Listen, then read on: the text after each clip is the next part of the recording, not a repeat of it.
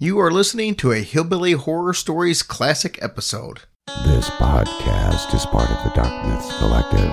Visit darkmyths.org to discover more shows like this one. The darkness awaits. It's about to be a fun ride. Follow along, watch as we slide. Paranormal just hit the lights. Goosebumps all through the night. Mixing just a little bit of twain. That girl sure can't do a thing. Together, hillbillies go insane. Laugh so hard it'll hurt your brain. Podcast you won't ever change. These two here, they got the recipe. Sit on back and listen in to some of our darkest mysteries, eh? Welcome to Hillbilly Horror Stories. And now here's your hosts, Jerry and Tracy Polly, and their dog Ninja. Welcome to episode 91 of Hillbilly Horror Stories. My name is Jerry, and I'm joined by my wife Tracy. Hello, guys. Hope you all had a fabulous weekend. We sure did. Yes, absolutely, we did. We had our live event at Waverly that we've been talking about for about four or five months, and it couldn't have been more perfect. Great weather, sold out crowd, everybody was happy. We had History Goes Bump with uh, Diane Student there. We had Mike Brown from Pleasing Terrors. They both did shows. We was lucky enough to have Dina Marie from Twisted Philly and uh, Jeremy Collins from. Um, podcast we listened to. They came and uh, kind of emceed the event a little bit, talked about the Potter and Love uh, festival that's going on in what is it, August 8th through the Yep. 10th in New Orleans. Uh, by the way, you can get tickets by going to pottern.love and putting in Hillbilly as your uh, code, and you can save a little bit of money on the tickets. I think it's 10%. Well, that's good. But uh, just drop our name, tell them you want like an 80% discount. They'll tell you no, but it sounded cool. Why not? But no, no, it was a super fun event, and we uh, we did a live event, and then we went to Waverly Hills and did uh, four hours worth of tours. Tracy and I did. I think we were the only one that did two tours, and uh, my feet killed me at the end of the night. My back killed me. There's a lot of steps in that place. There is a lot of steps. Of course, I wore stupid flat shoes. That didn't help matters, but but it was wor- it was well worth it. It was so awesome to be able to meet so many listeners from all over the country. I mean, literally, we had people from Wyoming, a couple of different sets from Pennsylvania, Wisconsin, uh, Texas. Texas, Michigan. Tennessee, Mich- yeah, I mean, that was crazy. uh, Virginia, uh, Florida. My I mean, it was just absolutely amazing how many people uh, came from all over to this event. And like I said, we had fun, and uh, you guys show up in droves. Zachary showed up with his uh, shower curtain. with his shower curtain for us to autograph, which uh, I can't imagine, other than maybe Martha Stewart. There's been too many people asked to auto- autograph a shower curtain. That's true, and he's so dang cute. Yeah. Like I swear, he's so cute. But uh, no, we got a lot of great pictures. We threw them up on the website, and we got a whole lot of stuff to tell you because obviously this is going to be the last redo, revisit that we're doing. Uh, Tracy and I of the old shows that Ricky and I did, and that's Waverly. And uh, obviously we planned it for this weekend, and it's cool because if you were at the show, uh, this will be a little bit different than what you heard because, uh, but it, it kind of won't. Was then- say, what because? Because then you went through the tour and you got it. But but for those of you out there listening, um, you'll get more to this story than what the people at the live show got because we learned a bunch of stuff while we were at Yeah, Waverly that we're now going to add to this show hmm That's because cool. because we never stop. That's what we do. We never stop growing for you guys. Yeah, yeah. But God, it was so much fun. Yeah, I mean, it it's was a just blast. you guys make us feel like superheroes, and Mm-hmm. we can't thank you enough. Yeah, and I know Diane and Mike feel the same way. And man, what an honor to be in the same room with them too. Absolutely. And then you got, you know, Dina from Twisted Philly. Oh, and- yeah, Dina and was great. Jeremy, who just happens to run the biggest damn podcast group on Facebook. I know it's cool. I mean, it's, cool. you know, it's, it was, uh, we were surrounded all night by podcast greatness. Yes, and we loved it, and we appreciate you guys so much for taking your time to come out and hang with us, and it was a blast. So let's get jumping on this thing because we've got a lot of stuff to cover with you. We're running on fumes, and you know that typically uh, means a really extra goofy show because we didn't get we didn't get back to the uh, where we were staying at last night until 1.30, 2ish by the time we actually got to bed. And then we got up bright and early because unfortunately we had a um, uh, funeral visitation to go to up in Louisville. So we got that knocked out. And then we came back and did a little interview that we're going to put at the end of this show Uh, Chelsea from California has been a long time listener. She had a very strange, uh, I guess, group of occurrences happen in her house, and she reached out to me for help. And uh, I have no clue what the hell to do because uh, all I do is talk about ghosts. But if it comes to getting rid of them, I, you know, You say, "Shoo, ghost, yeah, get out of here." Yeah, I have no idea. You know, leave that sheet alone. I just washed that. I mean, I don't, I don't know what to do. I know, but know. it's so cool that. You, But that we they- know people through Yeah. Mm-hmm. this show. I mean, we we've been so honored to to meet people who, you know, we've been able to talk to, you know, the most famous exorcist in the United States. How many people can say that?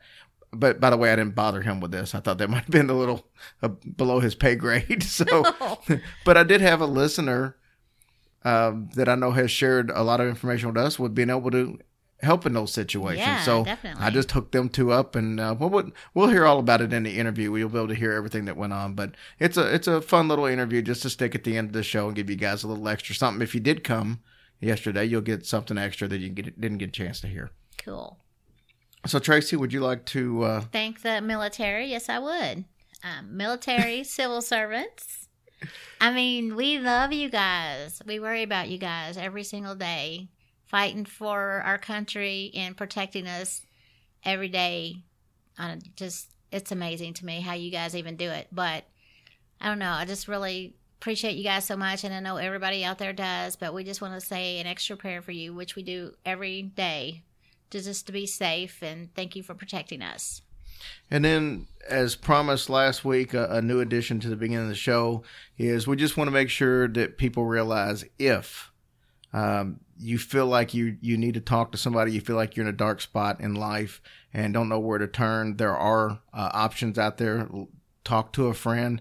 Your true friends will definitely want to hear uh, what you got going on. Uh, you need that support in life, but if you don't have the friends or family members or don't feel comfortable, um, there's the uh, suicide prevention hotlines out there. Uh, I'm going to give out the one for the United States uh, 1 800 273 8255. Uh, and as always, you can reach out to Tracy and I, whether it be by phone or by email or uh, Facebook, Twitter, however you feel comfortable doing it. But uh, feel free to reach out to us because we definitely would much rather uh, talk to you guys and have a chance to help the situation than to find out later something horrible happened to one of you guys. We love you, your family to us. Amen. So with that, we'll transition into uh, extended family, which will be our Patreon users.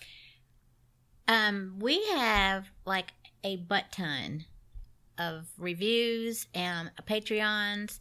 Our reviews came from a fan for a long time, Goofy, Word Player 70, Emmy Lee Newman, Dolly Online, Faded Rabbit, Monster Movie Man, B29000, Chief the Tool, Chevy C20, Bullmanda 90, Stitch Girl 0122, and Horse Crazy Mama.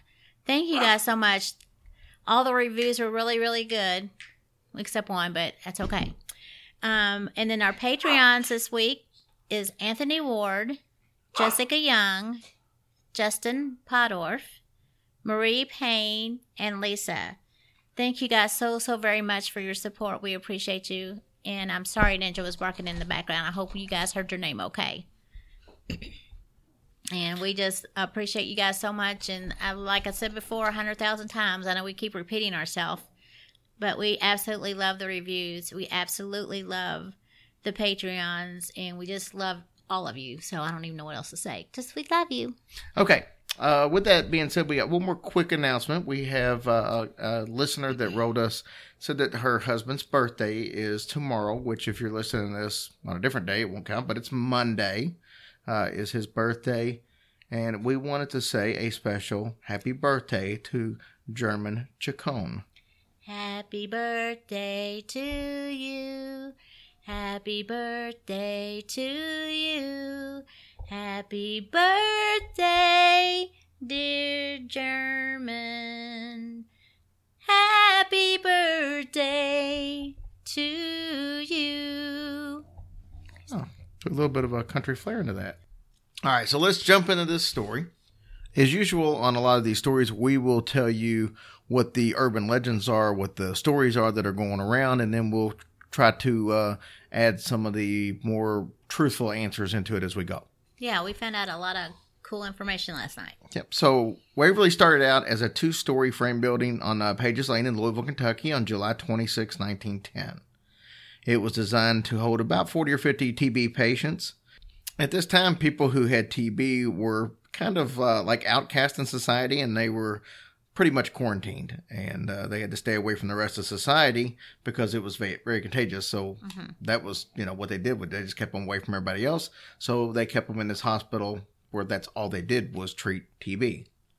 Now, tuberculosis is known as the white plague, or some people will um, know it as consumption, and they called it consumption uh, back in the day because your body seemed to be consumed because you would waste away to nothing. So that's why they called it consumption. Oh, TB is a bacterial infection that's caused by breathing in air that contains Mycobacterium tuberculosa.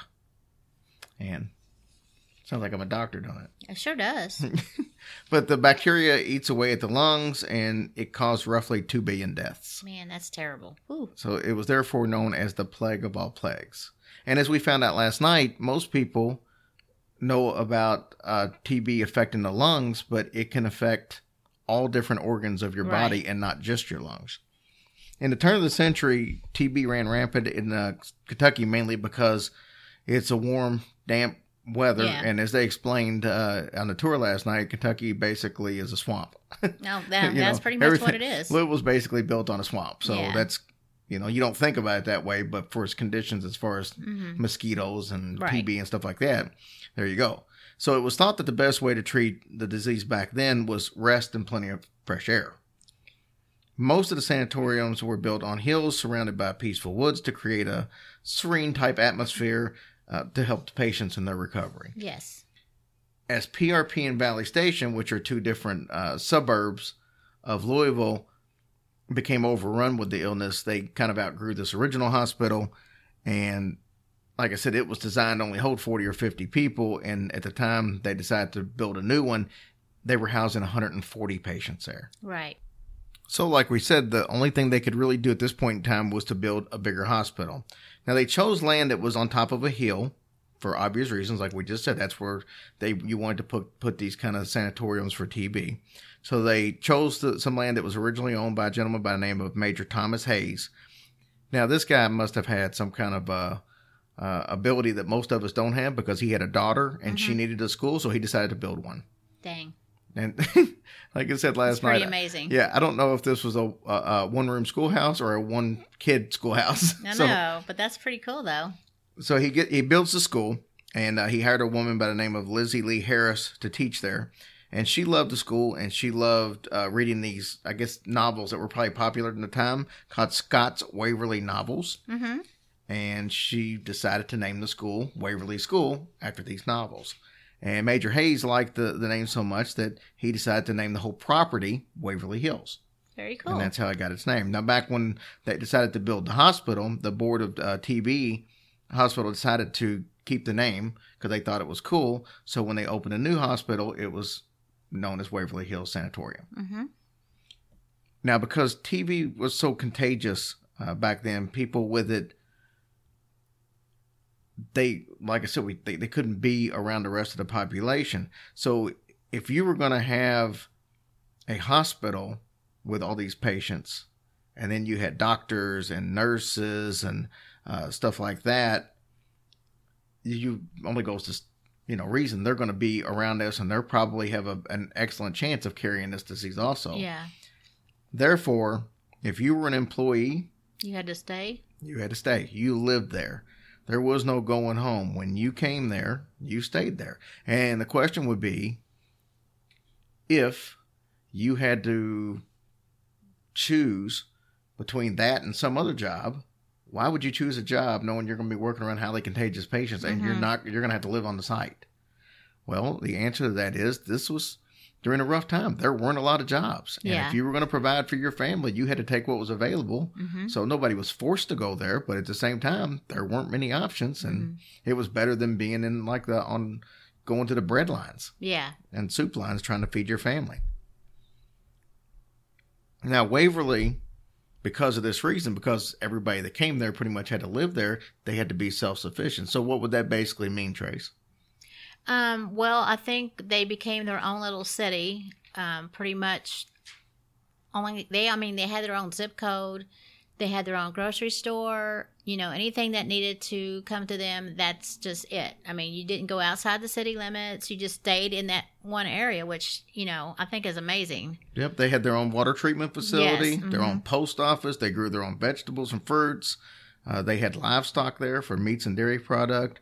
Like and like you said, they even had their own zip code. That's yeah, pretty cool. that's that is pretty awesome. Now, the strange thing is, uh, at least I thought it was one of the strangest things about the story, is we already discussed when you came there, you stayed for the fact of spreading the thing, spreading the uh, the illness when you left. Yeah. But yet they would have like visitation day for friends and family, and they would come and visit, and they allowed them to leave. Okay, I know we talked about that last night, and that is bizarre. I mean, don't I mean, why would they do that? I have no idea. It makes no sense It whatsoever. does make no sense. I mean, that's just I don't know. Because if those visitors can come and go, Well, yeah, they're going to take it why- to everybody. well, why can't the employees come and go? Yeah. What's the difference between designation between one and the other? I mean, I don't know unless they just thought, well, you're only going to be visiting for a short amount of time, maybe. Yeah, Then maybe you won't get it, and they're in there all the time. Well, the new hospital would hold up to 400 patients, and as we Mm-hmm. found out, you know, earlier, that's a that's a far cry from Oh gosh, the yeah. 140 that were being housed there. So it it was the most modern, well-equipped hospital um, at the time as far as treating TB. Construction started in March of 1924, and it was completed October 17th, 1926. It was a TB hospital until 1961. About mid to, eight, mid to late 40s, the antibiotic that actually would in, eventually cure TB started being tested and, and being used. And, you know, by the time the 60s came around, early 60s, it was pretty much eradicated. So there really wasn't much need for a TB hospital anymore. So they decided to close it down. And 1962, it became Woodhaven Geriatric Medical Service. It was basically a nursing home. Mm-hmm. It was closed by the state in 1981. So the place fell into pretty much the hands of vandals and the homeless Yeah. people and teenagers. They were just looking to have a good time and party. Yeah, and, you could definitely tell that in there last Oh, night. yeah, without a doubt. Uh, in 2001, Waverly was purchased by Charles and Tina Mattingly. Tina's a sweetheart. I got to talk to her Yeah, for a little bit last very night. Sweet. And uh, they spent the last 17 years making improvements. And the plan is still is. And they said they're probably about 10 years off as they're going to turn it into a four star hotel. But we were able to see at least one room that's going to be their meeting room that's completely been redone. Mm-hmm. Yeah, it's so nice. And then you come out and you're like, what the heck? you come out into shambles. It oh my like a- gosh, yeah, it's really nice. It's gonna be it's gonna be real nice when it's finished. So, why is Waverly haunted? Why Well, wouldn't it be? yeah. Dag. tens of thousands of people died here. Yeah. There's your first thing. And some say that there could be as many as 60,000 who's died there. Wow, that's But- crazy. Urban, you know, that's more that urban legend stuff. hmm Um, we'll talk more about what actual numbers may be and why they don't really have actual numbers. The people that died there ranged from TB patients to nurses that committed suicide to the elderly during the nursing home years. So it wasn't all just the uh, the I guess TB time that contributed Right. to this. It's a little bit of everything. So as you know, a lot of places that are severely haunted, there's usually some kind of tragedies uh, or mistreatments or something that adds to that. And I think part of that is going to be some of the treatments. Now, we already talked about there was fresh air and rest were two of the main things that they felt like would help people get better. And, you know, when they built this thing, the whole outside terrace was no windows, Yeah. so they could wheel people out there in, in wheelchairs on gurneys, set them in chairs, so they could just get fresh air year round. That was the plan. Yes, but some of those people were put out there in May and they didn't come back inside till like the winter months. Yeah, it was. I mean, that is crazy to me. Yeah. So I mean, literally stayed the entire time. That's Yeah. where their treatments. That's where their meals. Everything was Mhm. taken care of. So you got those the porches, and that's pretty cool. Um, they believe this method was the best method out of everything that they did. This was what was going to take care of the problem quicker than anything. As Tracy said, they, they would even have them out there in the wintertime. There are pictures that you can find on the internet, and I'll try to dig some up to put on the site of people out there sitting and they're covered in snow. They took it to that extreme. Mm-hmm. But they did say they did have electric blankets. So, as I also said, if it was covered in snow, hopefully they didn't get electrocuted with the electric blanket. But that, I mean, that's right, right what Jerry said. They went to that extreme. Um, in the summertime, they would keep a fan blowing on you to try to keep, you know, a little bit cool and all. But I just can't imagine. And back in then, most places didn't have air conditioning, Yeah, they so didn't there- have air therefore, most of the patients weren't used to having air conditioning anyway, so they So were they- used to the heat. And, Right. So they didn't know what they were missing. Yeah, but it, it, you know, it's funny. They talked about um, they usually close down at Waverly as far as doing tours because there's no electricity in the building except for a very small part. So you're kind of got wind blowing in through all these Oh, yeah. windows and all over the place. So it was chilly last night, so you were chilly on the tour. Mm-hmm. But they closed down around November because it gets really cold. Mm-hmm.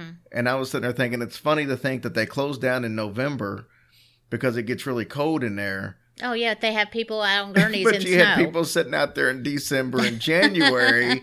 you know, I, I just it, it amazes me. And the electric blankets had just really started coming Mm-hmm. around, so they weren't even perfected. yeah. So I don't know. I thought it was kind of funny.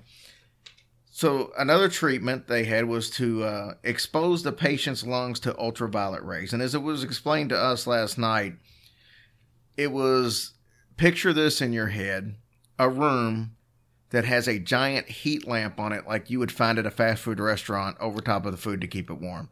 to- or like, or if you went to a tanning bed, is what she said. yeah, but th- it's like a tanning bed, but when you go The to a tanning bed, you've got those long bulbs that do that. This is more of like a like when you go to a hotel room in the bathroom, Mm-hmm. Oh, and they've okay. got that heat lamp in there. So this was just like a giant um, heat lamp that was on the ceiling that just shone down on you. So Right. you would get tans and you would Yeah. get burns and So stuff like could- that. what do you say? they could put like two patients at a time in there. Yeah, two, two patients at a time, and it just depended on what they needed. Now, the problem, obviously, with that is ultraviolet rays, as they eventually found out, only go so far down. But as we discussed, the it can affect TB can affect different parts of your body. So it wouldn't get into your lungs; it was too deep. If you mm-hmm. had TB in your lungs, this was not going to help you. But Right. if you had TB of the skin or TB of other parts that were closer to the surface, it actually could help, and it was a viable um, I guess, mm-hmm. remedy, mm-hmm. we'll say,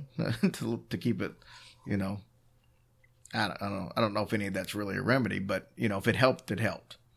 So other treatments, though, weren't really as nice as the getting a nice suntan or getting fresh air, even though it could have been cold. Uh, some of them were pretty barbaric by today's standards, but they felt that they were the proper things to do back then. Uh, in some patients, balloons were implanted into their lungs and filled with air to expand them. As you can imagine, this sometimes um, didn't have the best results because if you try to blow up uh, a lung and inflate it artificially, it's probably there'll be a chance, just like a balloon, you can overinflate it and pop goes the weasel Yeah. we also found out that another um, form similar to this that they would do is they felt like if you collapsed a lung purposely, which is very excruciating, by the way, but if you collapse a lung, that it would have a chance to heal because it wouldn't be inflating and deflating, inflating and deflating. So mm-hmm. it would get rest and it could heal. That didn't really work. Now, it did work to a certain extent because TB is fueled by oxygen. So when they collapsed the lung, it cut off the oxygen supply to the lung. So in some ca- cases, it actually did work, but it wouldn't for the reasons that they thought it would be. It wouldn't mm-hmm. because the lung was resting. It was because it didn't get the air, so it could die off. Mm-hmm. Um, so it did work sometimes, but you know, it wasn't the only way. Now the uh, last way of curing, they would sometimes remove muscles around your chest and remove some ribs. Mm-hmm. And part of that was to allow the lungs more room to expand. Yeah, but they they took out like six ribs. Yeah, in some cases they did. Uh, but some people actually survived this. And part of it was because from the TB, um, as we learned last night, there would be uh, scar tissue and stuff that would attach to the um, like the rib muscles and to Yeah. the ribs and when the scar tissue attached it wouldn't let the rib i mean the um, uh, lungs move and expand so you almost had to do this and they told us a story matter of fact our tour guide on our first tour that we did last night uh, his father was actually a patient there and had that happen to him Wow. they removed the ribs and he was able to uh, live a, a life and i think they said he fathered four or five kids I must have missed that. probably. I was probably looking around for ghosts or something. because they said once you took the ribs out, though, you were kind of deformed looking in a way. right and it was the same time she Yeah. was telling this Oh. but she said that she said because he was he didn't look the greatest in the world he wouldn't really uh um i can't remember the term she used but you know he didn't have a normal shape so to speak because ribs and stuff not there to give you a normal shape Okay, was it the girl tour guide? Because you said the first tour guide. the, the girl tour, tour guide but she was talking about our first tour guide Oh, I so we had two tour guides last night but the first guy is her best friend of the tour guide of the second one we had so Mm-hmm. if that's confusing enough Yeah. Okay. Well, I actually did hear her say that. So it did work for some people. And once again, keep in mind, everything that they did it was strictly for the purpose of uh, trying to help. But then uh, they also had people that would have TB of the brain, Oh my gosh. and they were using shock therapy on those people, um, just because they didn't know what else to do. And shock therapy was kind of thought to be a cure all for almost anything back then. So they gave it a shot. It was such a sad place. I mean, you could just feel the sadness in that place. Yeah, without a doubt. Yeah. Without a doubt. So now let's jump ahead. We've closed down the, the TB hospital and now it's Woodhaven Geriatric Center. And things really didn't get any better from here. This was basically a facility that was for elderly people that had disabilities and dementia. So it wasn't just a standard nursing home. They had shock therapy also used there because they kind of figured this was a way that you could fix dementia or some of the other problems because just like we said we're talking the early 60s that was still you know during the time where you're thinking lobotomies and shock therapy and stuff could fix a lot of problems with people not realizing what we know today. They had also a bunch of uh, the rumors of some very unusual experiments going on there which i didn't really find anything else about budget cuts in the in the 1960s and 70s and then all these horror stories of how patients were being treated eventually led to it closing down in 1982 now during the um, the whole waverly uh, woodhaven years thousands died. Some say up to 60,000 between the two places but as we talked about we're going to try to get to the, the bottom of, of some more accurate numbers here in a little bit. But the guess through some people who who have looked at the spikes up and back, they said at the, at its listen to the tour guide last night. They said at its worst point, and there were spikes where there were times where there were more deaths than others, but at its worst point, worst point, sometimes a person an hour died there. Wow, that's so crazy. And they said that they lost a lot of the original records because a lot of them were kept downtown Louisville. And in the early 80s, there was some uh, uh, sewer problems from a company that was in town. They was illegally dumping into the sewer. It caused an explosion, uh, which I vaguely remember because I was in high school back then. And it did a lot of flooding and damage to downtown. And most of their records were destroyed because they were being kept off site because they were closed. So there was they had to keep them somewhere and so they don't have access to those. And they said they can get them out of the state capitol, but because of HIPAA laws, they won't release them to anybody because they're not family. So therefore, they really don't know. But there's been some people do a lot of research, and they say if they had to guesstimate, they think probably closer to 8,200 people is the amount of people that died. Uh, from the time that the facility was open for uh, the TB hospital and for the geriatric center. That's sad. So obviously, you guys want to hear about the ghost stories. Yeah. The one thing I want to touch on before we get into the ghost stories uh, is the body chute. You know, it's hard. It's very hard when you're trying to use your main philosophy of rest and peace and fresh air to help the body heal. That's that's your main medicine. You know, the nutrition was a was a big one too because they said the, the kitchens were open 24 hours. There were several, and they were open 24 hours a day because they felt like you know, basically he, the the guide said rubbing you know shoving uh, raw eggs and milk down you constantly would uh, you know be a big part of this instead of having these well balanced meals. They were trying to do the right thing with nutrition, but once again, they only knew certain things back then Yeah. and you know they wanted to be able to keep everybody in the right frame of mind and it's kind of hard to keep everybody in the right frame of mind when a person an hour is dying and you're shoveling them past Yeah. all these other patients. Uh, so what they did was they had an elevator that led straight from the uh, operating room down to the morgue. And if something happened they would just put them on an elevator and take them down there. But when you have a small morgue which we've seen that could only really have six or eight people in there at a time and you got a person an hour dying that's not going to be sufficient Mm, I don't even think it was six to eight people. I mean, well they uh, had they had four drawers or three drawers in, in the one and they had three to four drawers in another so Oh, okay. um and i don't know how much of that's still Yeah, original It is so small in there. I mean, you can barely even turn around. Seriously. Right. And which is kind of surprising because you're building a TB hospital that you know is the worst disease ever at the time. Why wouldn't you have a bigger morgue knowing that, you know, you hope that you're going to do good things there, but the reality of it is you're probably still going to have a lot of people in the beginning. But so what they were doing is they had a uh, maintenance room uh, upstairs that they ended up turning into a, uh makeshift morgue uh, because it was a lot bigger and it could handle it.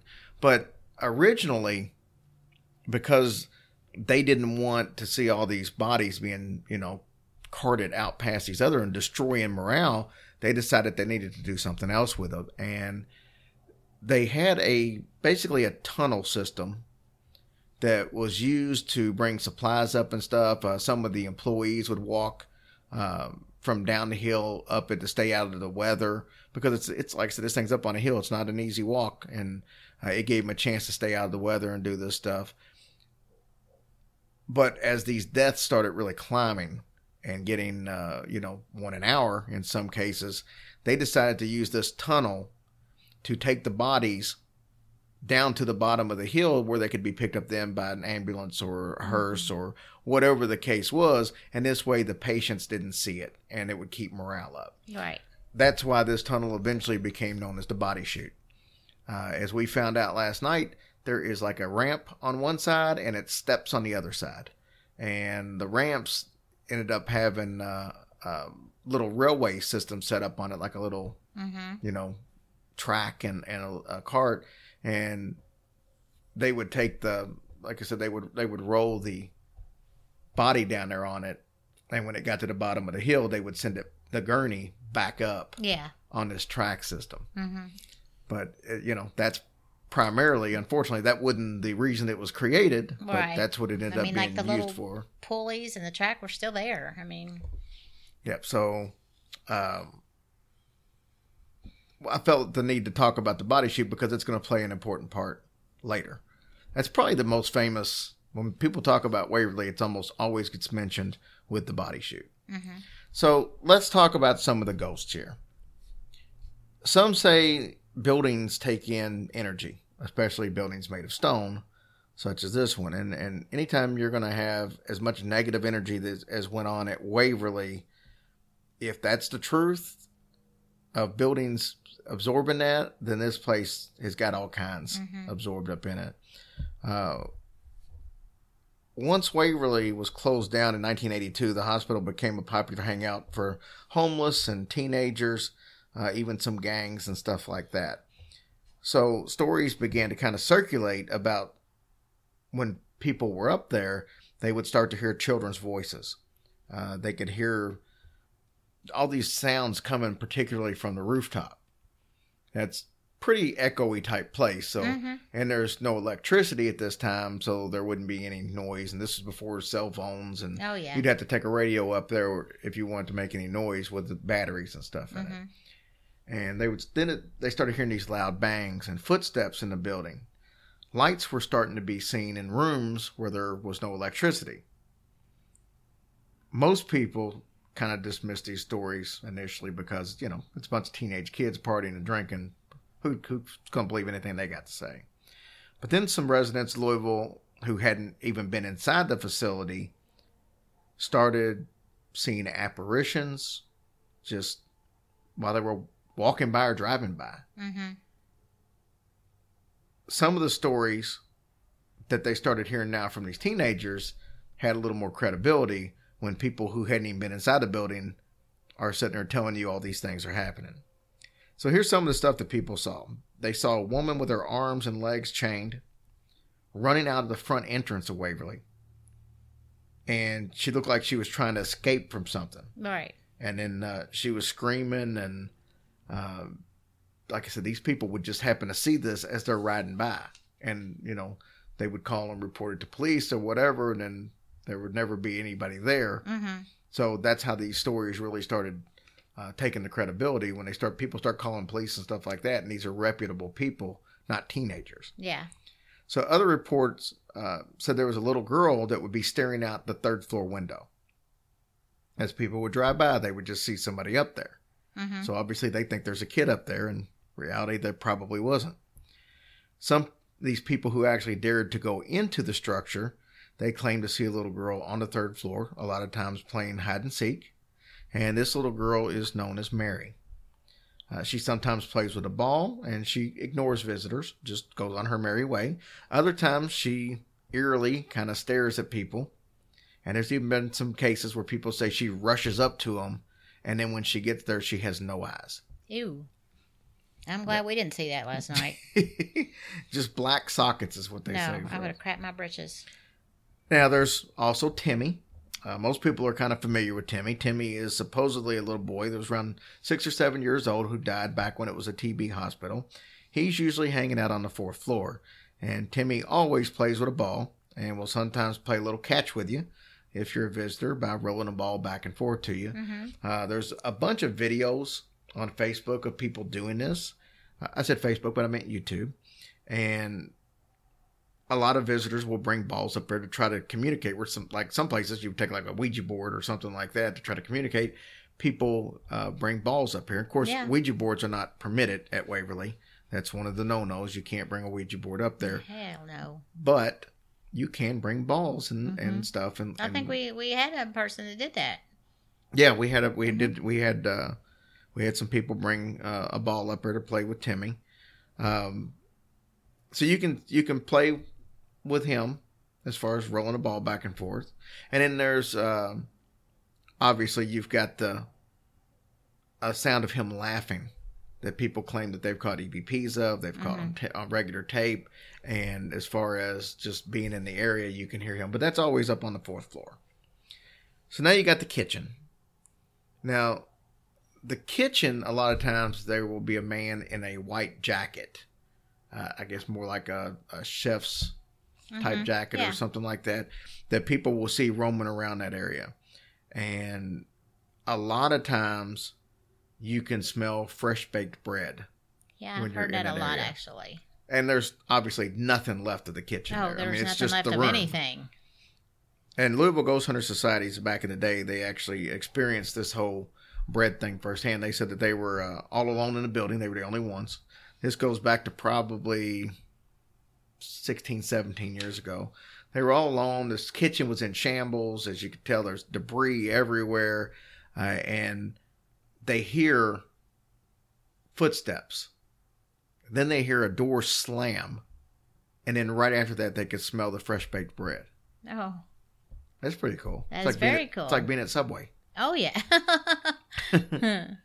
So now there's uh, an elderly woman. She kind of roams around the hospital. She's moaning and she's bleeding from her chained up hands and feet. She cries for help, but she runs away screaming in terror as soon as somebody gets close to her. And most people assume she's probably from the geriatric hospital days. Mm-hmm. There's a story of a homeless man and his dog, which we Yeah. talked about last night at the live show, but we found out more details last night, so we'll add that. But the rumor is, and they wouldn't confirm this last night, they kind of beat around the bush, but the rumor is that he was pushed down an elevator shaft. Um, Tina Mattingly, the owner, she says that she has seen this man and this dog several times. She always calls for the dog, and the dog won't come to her, but it just disappears in an instant. Doesn't fade away, it just gone.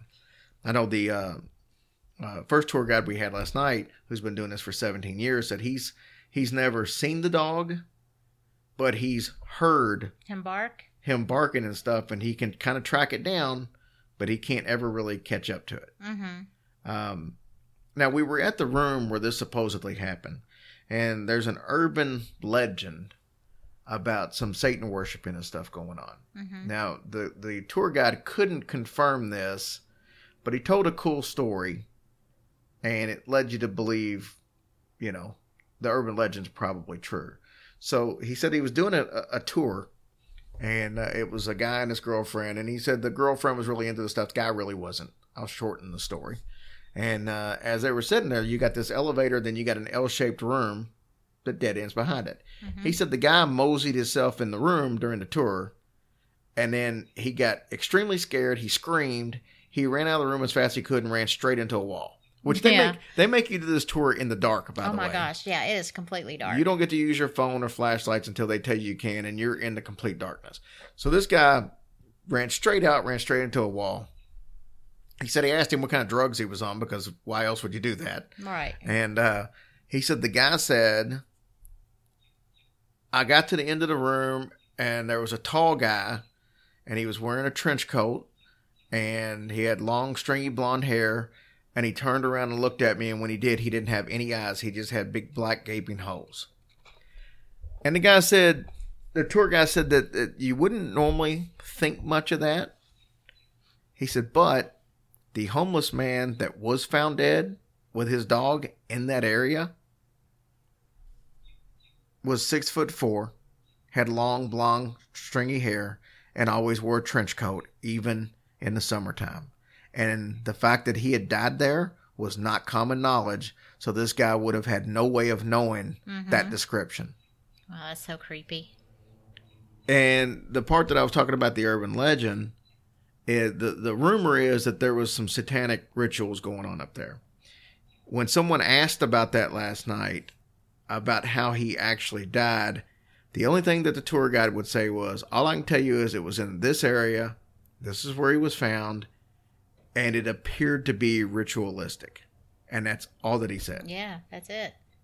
So, uh, sounds like a lot of those rumors may actually be true. So now let's jump up to the uh, fifth floor. The fifth floor is much more sinister than the other floors, and it might actually be the most haunted floor. It's also the floor that probably has the most urban legends to it. The fifth floor, as we found out last night, was one side was like patients that had kind of gone clinically insane because TB had been in their brains. And then the other side was children. Mm-hmm. And we found it odd, and he even pointed out last night, it's probably not the best mix to have people who are insane on one side and children on the other side. It's probably not a good mixture. This is also the the part of the hospital that has the most famous room that almost any Waverly fan out there knows about, which is room 502. Visitors to room 502 feel despair as soon as they walk in. Uh, people claim to hear whispers. They see shadows of people just outside of their, their line of vision. Uh, visitors have had the door slammed shut on them, trapping them inside. Visitors have been told to get out. And why is this? Well, 502 has a really dark past. In 1928, uh, the story is that a young nurse was found hanged in the room, and the story is that she was pregnant by a doctor, and uh, she was ashamed during the uh, this time. You know, back in the late 20s, early 30s, if you were pregnant out of wedlock, wedlock, I mean that was you know, something that just didn't happen. And that's why she hung herself. What we found out last night is it kind of happened, but not exactly like that. So the nurse was found hanging, but it wasn't in room 502. It was right outside room 502 in the hallway. Mm-hmm. So it was only literally, you know, five, six, seven steps away from where, but she was hanging from a light fixture out there. Was she pregnant? According to them, she was not pregnant at the time that she died. But they did find the baby in like um, a sewer setup that they had there because each floor obviously had its own little sewer uh, system. But in the in the water treatment facility or something of that sort, they did find the baby.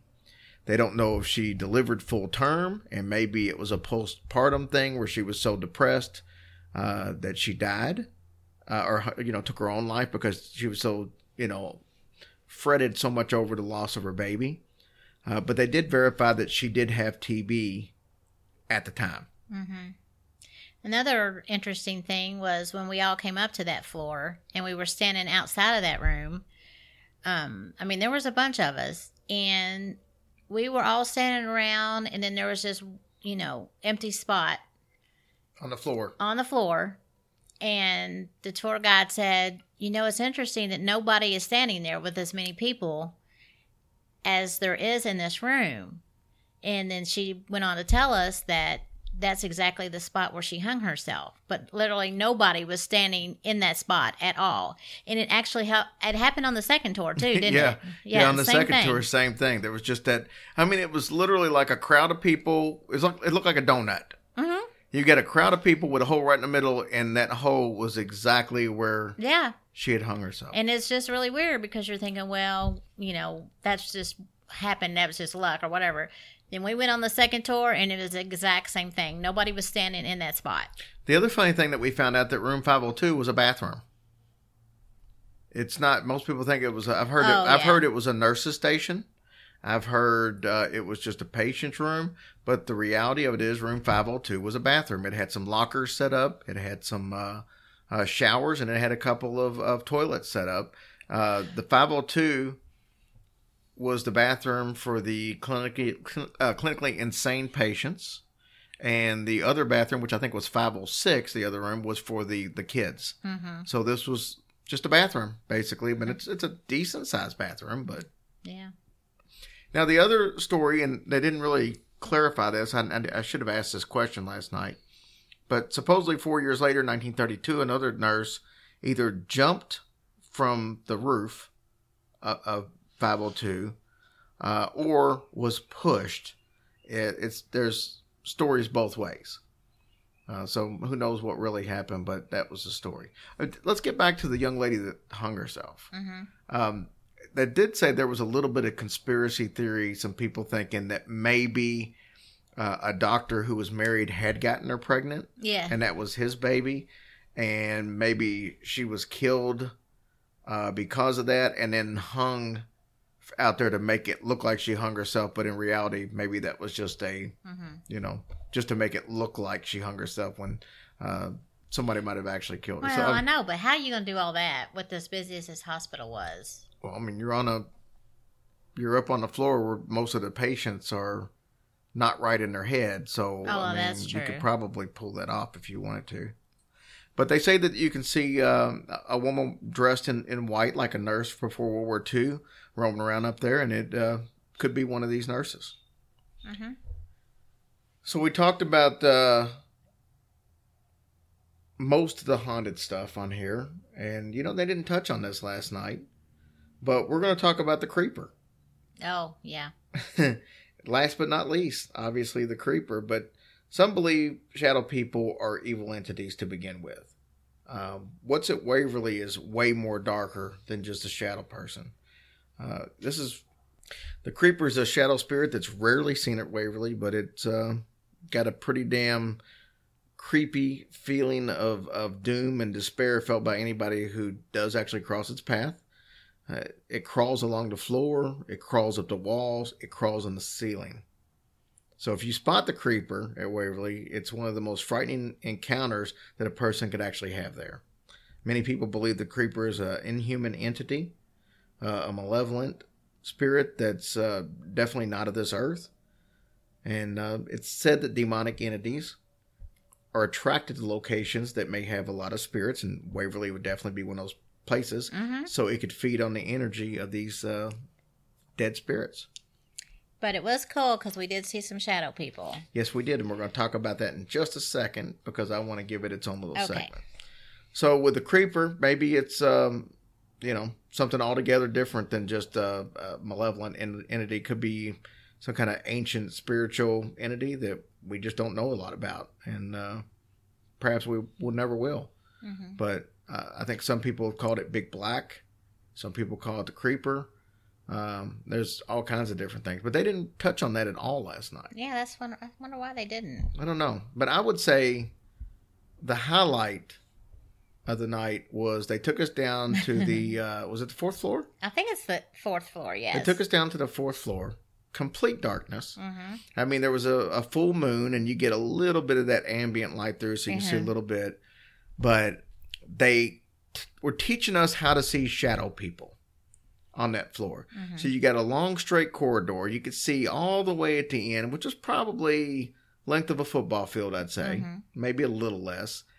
But you could see an opening of the door where it was a little lighter than the rest of it.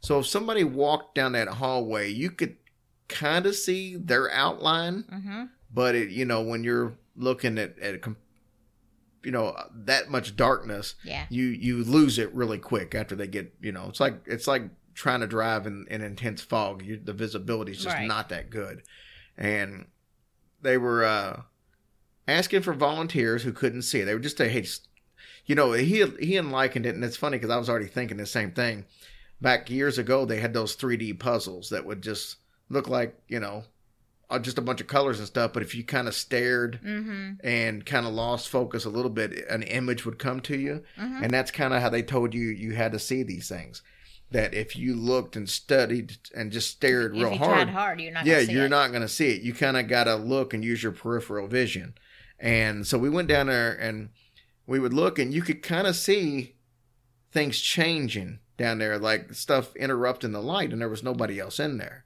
and it wasn't a lot of light to begin with Oh no. Uh-uh. you know but you could see stuff move in front of it and it's like everybody saw it at the same time Yeah. Yeah. You it was so scary. and they weren't the, the guides weren't leading you saying uh, do you see this do you see they would just basically say keep watching and you would hear everybody at one time 25 people would just go oh i just seen Mhm. and so there were some people who didn't see it Yeah, though. there was. There were some people that couldn't see. So he asked for volunteers to walk down the hall. And as they would walk down the hall, everybody else watching them could see stuff like almost being attracted to them. hmm And, And your crazy sister was one of them. yeah. And then, uh, and every one of these people said the same thing. How does it feel down there? It feels colder here hmm than it does the rest of the places. And it's no different than the rest of where No, we was. So There's no no. reason why it wouldn't be any colder. Um, and then as they would walk back, he would say, straighten your arm out like you're like you're, you know, doing an airplane thing. Just hold your hand straight out, arms and walk.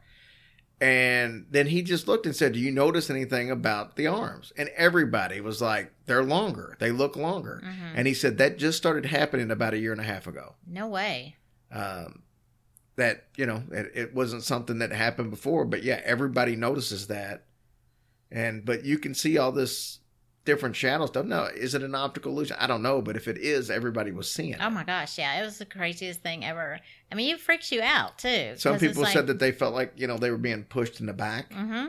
Yep, that one guy said that, but I, it was really weird. It was, I think that was the coolest part of the tour for me yeah i think so you could really, really see that. And then we had an incident. I don't know what floor we were on, but we were in the operating room oh, that's right, yeah. And again, I you know I think it had something to do with Becky. I don't know, but her and, and Kim were standing over by this heavy door. It was and she says that like y'all know who they are becky's oh, my Oh, sister and kim is my cousin Sorry. and this door is like heavy, Yeah. rusted metal. I mean, it was heavy. And we're all we was we we were completely in the dark then too. I think weren't we? yeah i mean there was a there was enough light where we could see each other but it was like Yeah. standing outside Right. All of a sudden, that big butt door closed. And I'm telling you, everybody screamed. Becky was still there. Kim, Becky said she turned around and Kim was gone. Kim had ran over to Jerry and about pulled his arm out of his socket. And I mean, it was weird because there's like there was nobody there. Like like there was. I mean, the only person there was Becky and Kim. Yeah, and there's no electricity. Yeah, so in this part of the hospital at all. So there was nothing set up. We every, everybody walked over there and looked at the door after it happened. Yep. Now the tour guide made it like it was no big deal. It happens, and his exact words were, "Yeah, that happens sometimes. Sometimes it's paranormal. Sometimes it's not. We don't know." You know, when it is, when it's not. But this door scrapes the concrete ground. So when it closed, it sounded like when a railroad, uh, uh, a like train a, like stops. a train, Yeah, like a screeching noise. yeah, the screeching like when they that metal on metal, and uh, because this thing scrapes, so it's not even it doesn't even close easy. But they had people go over there and try to close the door, hmm and they couldn't do it. Yeah, man. It, But it, but, but it closed on its own while we started talking, and there was nobody over there. yeah, period. everybody was against the wall. I don't even know why Becky was over there. I mean, she was being brave balls last night or something. yeah, but yeah, she was over there right next to it when it Mhm. happens, and she said flat up there was nobody outside that door. Yeah. So that was scary. I mean, everybody like screamed and jumped and everything like that. And but yeah, that was another cool thing that happened. Yeah, and I want to I want to thank Scott Thornhill. Scott runs a uh, a batting cage in Louisville. He, we've known Scott for a long time. He hooked us up with a cruise back when I was doing comedy. Um, but my sister and Kim, that we just talked Mhm. about, actually went on that cruise. This is what six years ago, seven Yeah. years ago, and you know he's he owns some batting cages and stuff, and uh, not too far from Waverly. And his family has lived there forever. His dad had access to a lot of stuff from Waverly, and he decided since he knew I loved the stuff and we had the show coming up, he wanted to give us something special. So what he gave us was a metal clipboard that the doctors would use at Waverly, and it still had some papers in it. They weren't they were like more like uh, mechanics type paper or uh, maintenance people wouldn't you know Yeah, it patient wasn't stuff. like patient info or nothing. and then he gave us a book that's from the Waverly Library. It's got a stamp on it. I'll, I'll throw some. I threw some pictures up with it already uh, on the page, but when you flip it open, just like any library book, it's got the little card in the little pocket that holds it, and the dates checked out are like from 1951, 1952. yeah, Uh, that was really cool. yeah, really cool. And then he gave us a metal bedpan. So he gave us three items from Waverly. It was awesome. And I will cherish these things because they meant a lot. And then uh, we gave away a sign at the um live event that had all the podcast on it. We all signed it, and we put all the tickets in the bedpan and drew for it. I made Dina from uh, Twisted Philly draw for it out of the bedpan. so we had some fun with it, but it's it's really cool to be able to own some history like that. I hope nothing's attached to it. Uh, I know. I was thinking that same thing, man. That'd be pretty crappy if we brought some home in that bedpan. No pun intended. That's true. But That's true. a bedpan. Would you believe it? Yeah. That would just be our luck.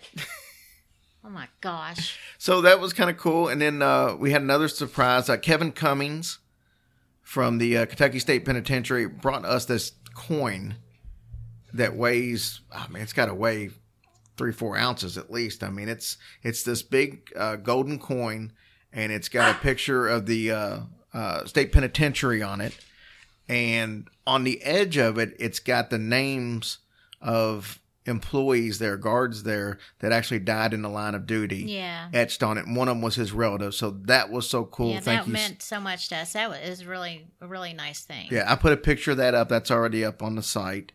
Uh, and then last but not least, uh, my friend Bree from Nashville, who will be at our Nashville show that we end up doing in October um, with um, the guys from Graveyard Tales. She has her own company where she makes horror. Man, I need to say that better. Horror related candles and melts. And I mean, she does like melts that are in the shape of Michael Myers and uh, Jason and stuff like that. So it's really cool stuff. Uh, but she reached out and said, Hey, I want to make a candle for you guys and some melts. And these things turned out fantastic. They smell so good. Uh, I chose to smell, it's monkey farts. And In case you don't know what monkey farts smell like, it's a mixture of like banana, coconut, pineapple, anything a monkey would eat. They put this thing together. It smells so damn Oh good. my god, and it's so adorable. It's got glitter Yep. like on the wax. It's just The top, yeah, it's got the it's got the wax and then the top layer's got glitter on it. Didn't come across as cool in the picture as what it really is, but Yeah, it's she's beautiful. she's got these things for sale and uh, at her Etsy page. So I'm gonna go ahead and post that. But the name of the company is Macabre, M A C A B R E Melts. So look that up, and uh, those are gonna be available starting tomorrow on her website. So check that out. And if you don't like that one, she's got all kinds of other cool stuff. But yeah, go check her out, man. We I want to show her support for helping us out, guys. You have been fantastic. We love you guys. Uh, before we end here, I want to play this little interview from Chelsea from California, and then uh, we'll come back and end this thing. Okay, I am joined by a listener who uh, reached out to me for some help. Uh, this is Chelsea from out in California. She's uh, been a listener to the show for a long time. She's one of our favorites. And when she asked for help, I didn't really know what I could do since I really am not an expert in this field, but I thought I had some people I could put her in contact with. And the rest of it we'll get into as we get into the conversation. First of all, welcome Chelsea to the show. Hey, Chelsea. Hey, thank you. You're more than welcome. So let's start off with why you sent me um, basically a request for help. Uh, tell me a little bit about what was going on in the situation with your house. All right. Well, it first started, we just moved in about three weeks ago. And, you know, we moved in and it was beautiful. It was bright, no bad feelings. And I was really thrown off when, you know, the incidents started happening because there was no bad for the house at all. But I guess the first thing that happened was I was taking a shower and I saw someone walk in and I have a a white curtain so you can see people, you know, the full body. And, you know, I called out to my husband and I asked if that was him and he answered me from the living room. And so that was the first instance where I was like, okay, this is not right and something's going on. But I think a couple days later, I was sleeping and side note, I have night terrors, I sleepwalk, I sleep talk. So anything to do with sleeping, my husband's used to me waking up crying, screaming. So that's not anything out of the norm. But um, one night I was sleeping and I just woke up really, really scared. And I was awake, fully awake, and I opened my eyes, and there is just this huge black person, mass. I don't know what it was, but it scared me really bad. And um, I felt very, very threatened. Um, and so I started screaming, you know, because I was scared and there was something over me. And my husband turns turns over to um, kind of comfort me because he thought I was just having another night terror. But he uh, said that when he looked over, he saw just a face above me. And he is a skeptic. He doesn't really truly believe in this stuff. You know, he's never really had anything happen like this. So for him to confirm it to me that there was something over me and it was exact timing of me seeing it and screaming and feeling very, very threatened. Um, he didn't tell me this until the next day though, because he didn't want to freak me out and, you know, worsen the situation. But um, so I reached out to you, Jerry, and you put me in contact with Wendy. Yeah, let's let's stop I- there for a second because I want to ask you a quick question. So, uh, your husband sees this thing now. When he told you what Mhm. he saw, did it match up to what you were seeing at that time?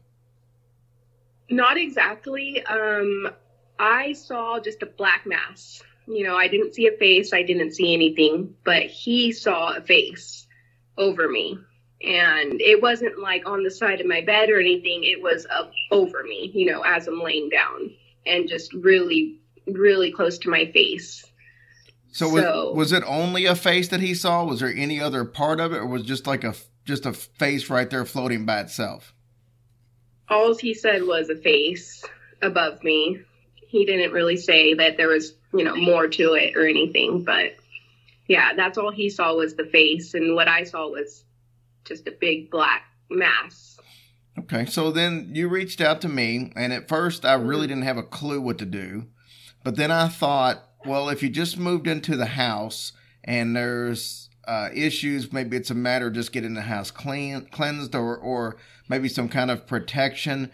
And I thought about, uh, we had a listener that actually came down to our house from uh, Wisconsin, a couple of listeners, but during the course that we were here and enjoying stuff, she started talking about protection uh, and houses and and uh, what she does to protect. And I knew that was something she was really into. So I thought, well, I don't know anything else to do, but it sounds like this might be a good start. So I put you in contact with Wendy.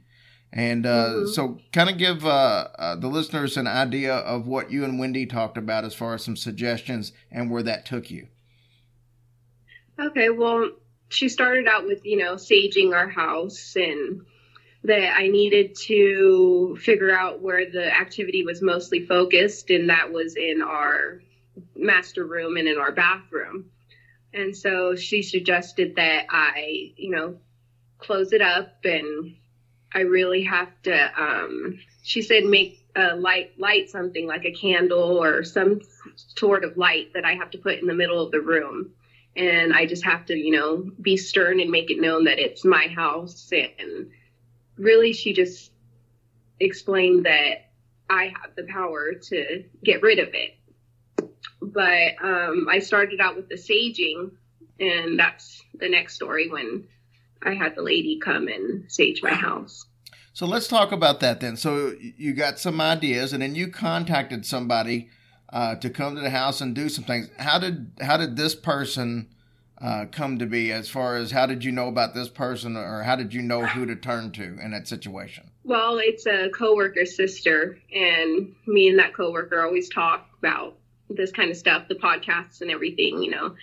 And um, she told me when I started talking to her about it, I told her I was like, you know, I really need help with the saging because I've never done it, and my dad had done saging before, and he had a really bad experience with it, so I was nervous about going through with it myself just because I've never done it before. But um, she told me that her sister does saging and that she would help me out no problem.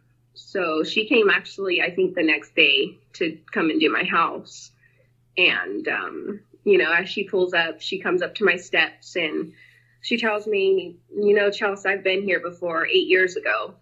And I was like, oh no, like just confirmed already again.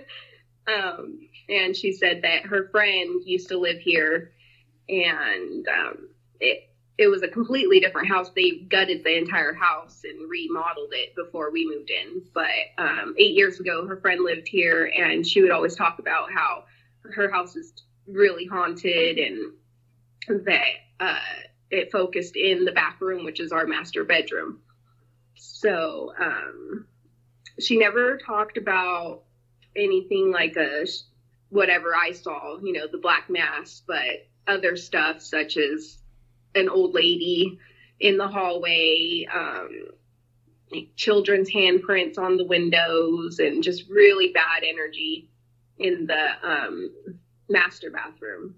And um, when the girl came in to do the saging, she when she was done, she was like telling my friend, which she didn't tell me this personally because she didn't want to freak me out even more because I was already in my head, you know.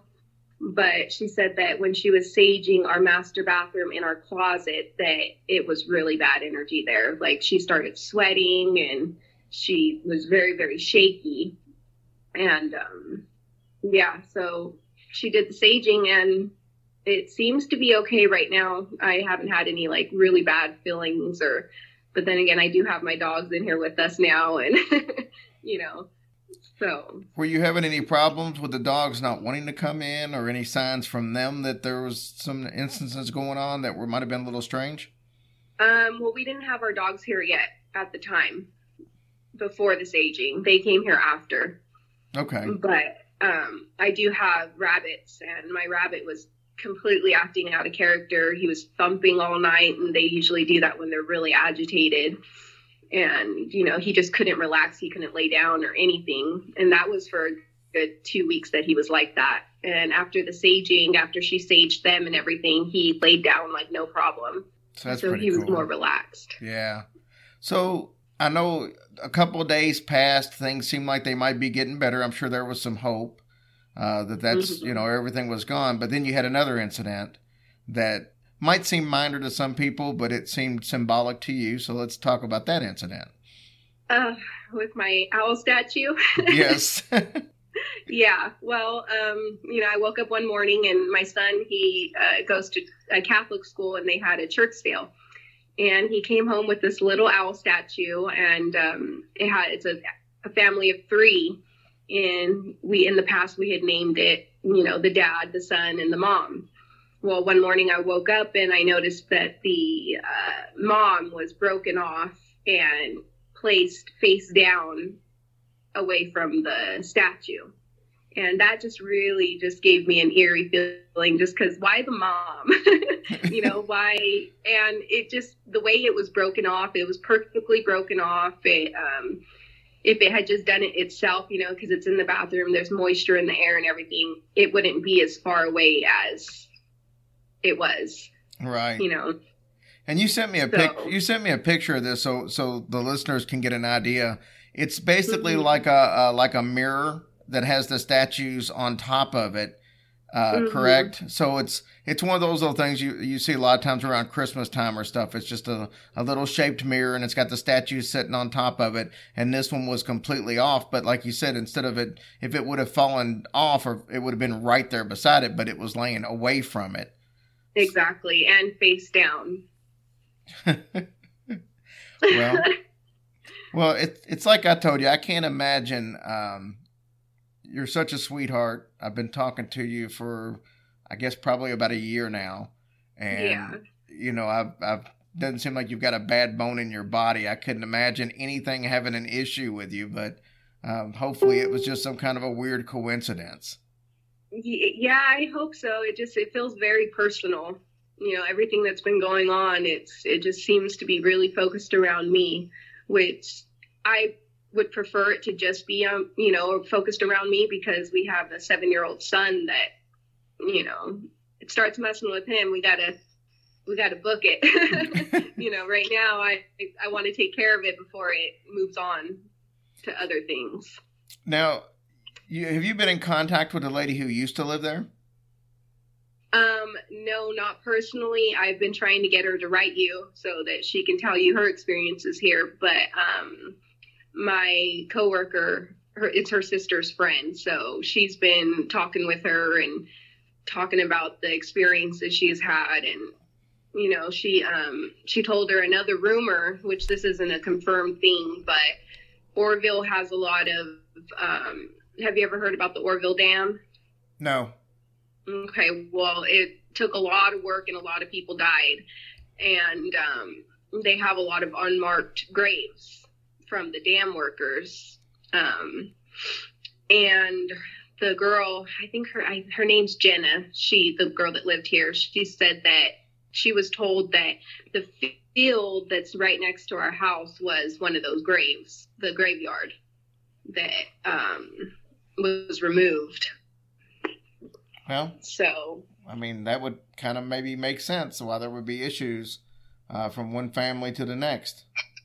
hmm Well, where do you go from here? Well, um, I contacted our priest, and I'm hoping to have him come out here and bless the house because right now it seems to have calmed down, but um, I'm just waiting. It's kind of hard to be firm and positive with, you know, it really scared me. It scared me really bad, and it's hard to be brave because I felt so threatened and like listening to all the stories on your podcast and you know, I'm a big fan of all this stuff. and I was, you know, in my head, I'm like, oh, if that ever happened to me, I'll be fine. But nope, I noped real fast. Well, you you had said when you reached out that when you started having these first started having these experiences that you felt a, I guess like a heaviness and a real bad um, like like a depression type situation like it just was just really gloomy for you Um, Yeah. As soon as you would come home and be in the house, has that changed? Um, it has to a point. I think that right now I'm just really in my head, scared, you know. But it's definitely lifted a lot since we had it staged. But before that, it was very, very just a heavy feeling and just a sadness that I was carrying around with me, you know. And it was only a couple of but it felt it felt like a long time. You know, that feeling just wasn't going away, and it was scaring me because you know, I can't, I can't do that. I'm a mother, you know, I'm a wife. I have to pull it together, but it was really, really hard for me. Well, and you know, I hope I hope everything changes for you and stays uh, going on the better uh, path that it has started right now. Because, like I said, I know uh, you got a sweet family. Um, you and your husband both listen to the show and both, you know, on the groups that we have and all that. So, I mean, like I said, never heard anything bad come out of any of your guys' mouth. You're just always super nice and whatever you can do to help anybody else. And so I know what kind of Yeah. people you are. And uh, hopefully that's what overcomes in this whole thing. I sure hope so. And I'm really grateful to you guys for reaching out back and helping me out because it's hard to talk about with other people, especially non believers. It's, you know, the negative feedback and everything, but just how open you guys were to me, it, it really meant a lot. No, it's no problem at all. Chelsea, I hope things get better really quick for you. And uh, say hi to your husband and little boy. Thank you. I will.